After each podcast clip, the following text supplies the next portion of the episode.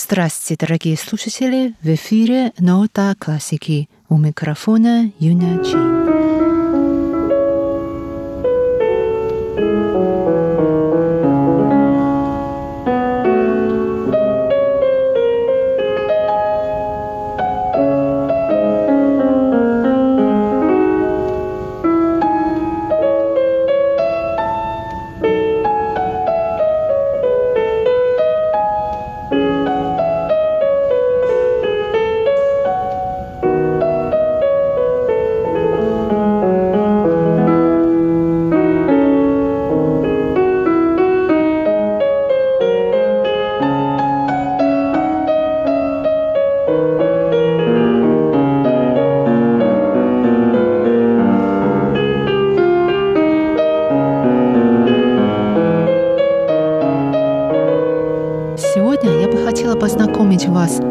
Тайванской пианисткой, выпускницей Московской консерватории Ян Чен Ин, Иной Ян. Ина выступала на Тайване и за рубежом, но примерно три года назад, в связи с появлением на свет дочерей, она стала сосредотачивать свою концертную деятельность на Тайване.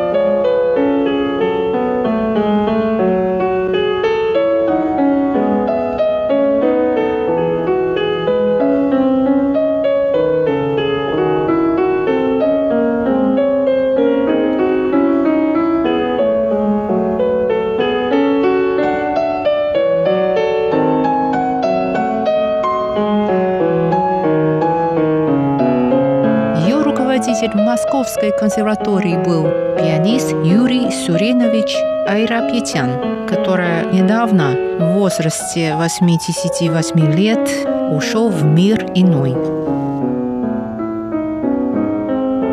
Теперь вашему вниманию предлагается интервью с Инной Ян, в ходе которого она рассказывает о том, почему она решила поехать в Россию учиться, с чего началось ее знакомство с русской музыкой, какие преподаватели на Тайване либо в России оказались на нее наибольшее влияние, как на будущую пианистку, с какими трудностями она сталкивалась? И какие были самые счастливые моменты в годы ее учебы в России.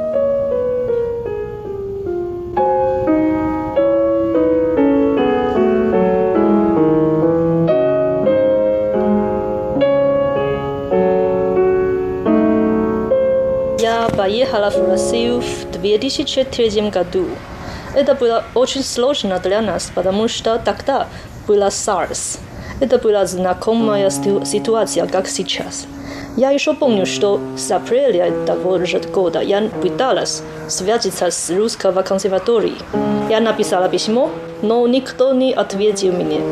Потом в конце июня кто-то ответил мне, что все из Китая, Тайваня, Гонконга или Южной Азии нельзя поехать на экзамен. Тогда я спросила два консерватории, Московская и Санкт-Петербургская консерватория. Санкт-Петербургская консерватория точно закрылась мое приложение. Потом в конце августа Московская консерватория ответила мне, она согласилась с моей заявкой, поэтому я поехала в Москву, сдала экзамен и начинала учиться. Я считаю, что это точно было устройством Бога.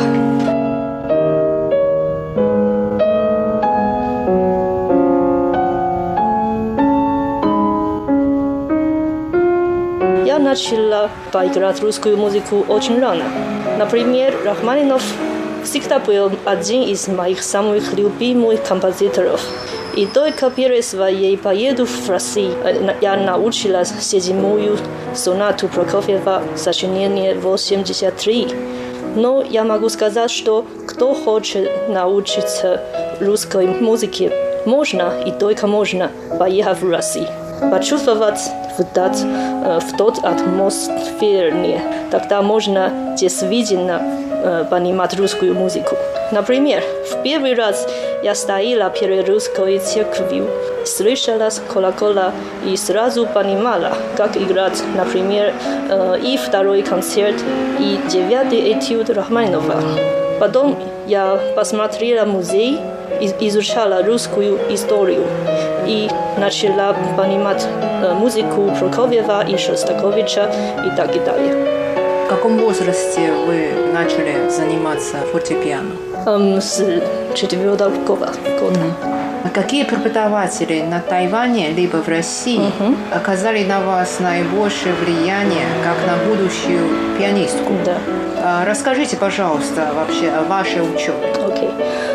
Фортепиано уроки в России и на Тайване очень разные. К счастью, все мои преподаватели на Тайване создали мне очень хороший фундамент. И мой педагог был например, Rolf Peter Wille, он был немецкий профессором на Тайване, и он уже здесь работал более 40 лет. И еще профессор Чен Мэйлуан, кто тоже была очень хорошая педагогка.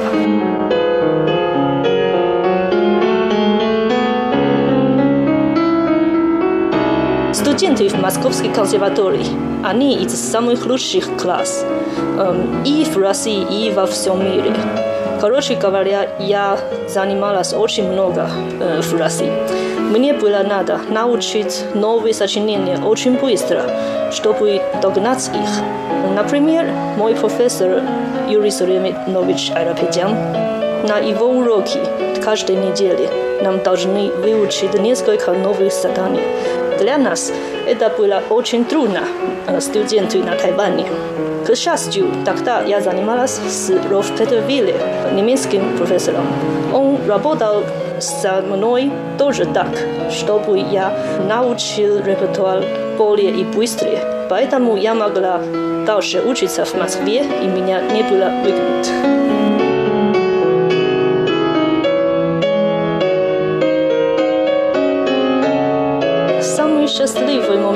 Я всегда помню. Это было в 2004 году. Почти один год занималась с Юрием Суреновичем. Я никогда не получила его похвалы. Когда я начала учиться в Москве, я не говорила ни слова по-русски, и мой педагог, он тоже не говорил ни слова по-английски. Это было очень трудно. Он всегда кричал на меня больше, тихо, пальцами ровно и так и далее. Очень-очень громко. Я ничего не понимал. Потом он начал сыграть на рояле, и это было много лучше мне. Я могла сразу понимать, что он хотел, какая музыка, какой звук, и как он делал с телом и с пальцами и так и далее. И через год я сыграла ему сонату Мользарта сочинение 333 си бемоль мажор. Это было первый раз я могла выступать на классическом вечером. И последнее занятие перед концертом профессор говорил мне неплохо, Инна, неплохо. И это было первый раз он так похвалил меня. И я знаю так, как трудно и редко он так говорил студентам. Ина – мать двух детей. Я поинтересовалась у нее, как она находит баланс между семейной жизнью и профессиональной, то есть исполнительской и преподавательской деятельностью. Какие у нее творческие планы на ближайшее время? Да, баланс между семейной жизнью и профессиональной очень-очень трудно. Мои дочери, они, их, им сейчас три года, они сестры-близнецы. Да, я всегда очень благодарен за их наличие. И я буду сделать больше возможностей, чтобы аккомпанимать их. И сейчас у меня немного времени заниматься, это точно.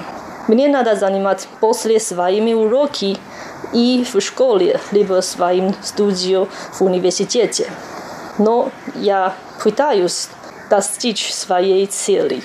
В прошлом году я уже выступала на своем сони концертом. Последние пятые сонаты Бетховена. Это было большой и сложный таск. И в следующем году еще труднее репертуар ожидает меня. Это будет все прелюдии и фуги Баха. и с ходокам хорошими температурами клавиатур. Я уже запланировала исполнение двух полных концертов. Надеюсь, удачи мне. Теперь давайте послушаем произведение Шопена «Полонез опус 53» в исполнении Инны Ян, а также «Токката органа» произведения Баха в ее переложении.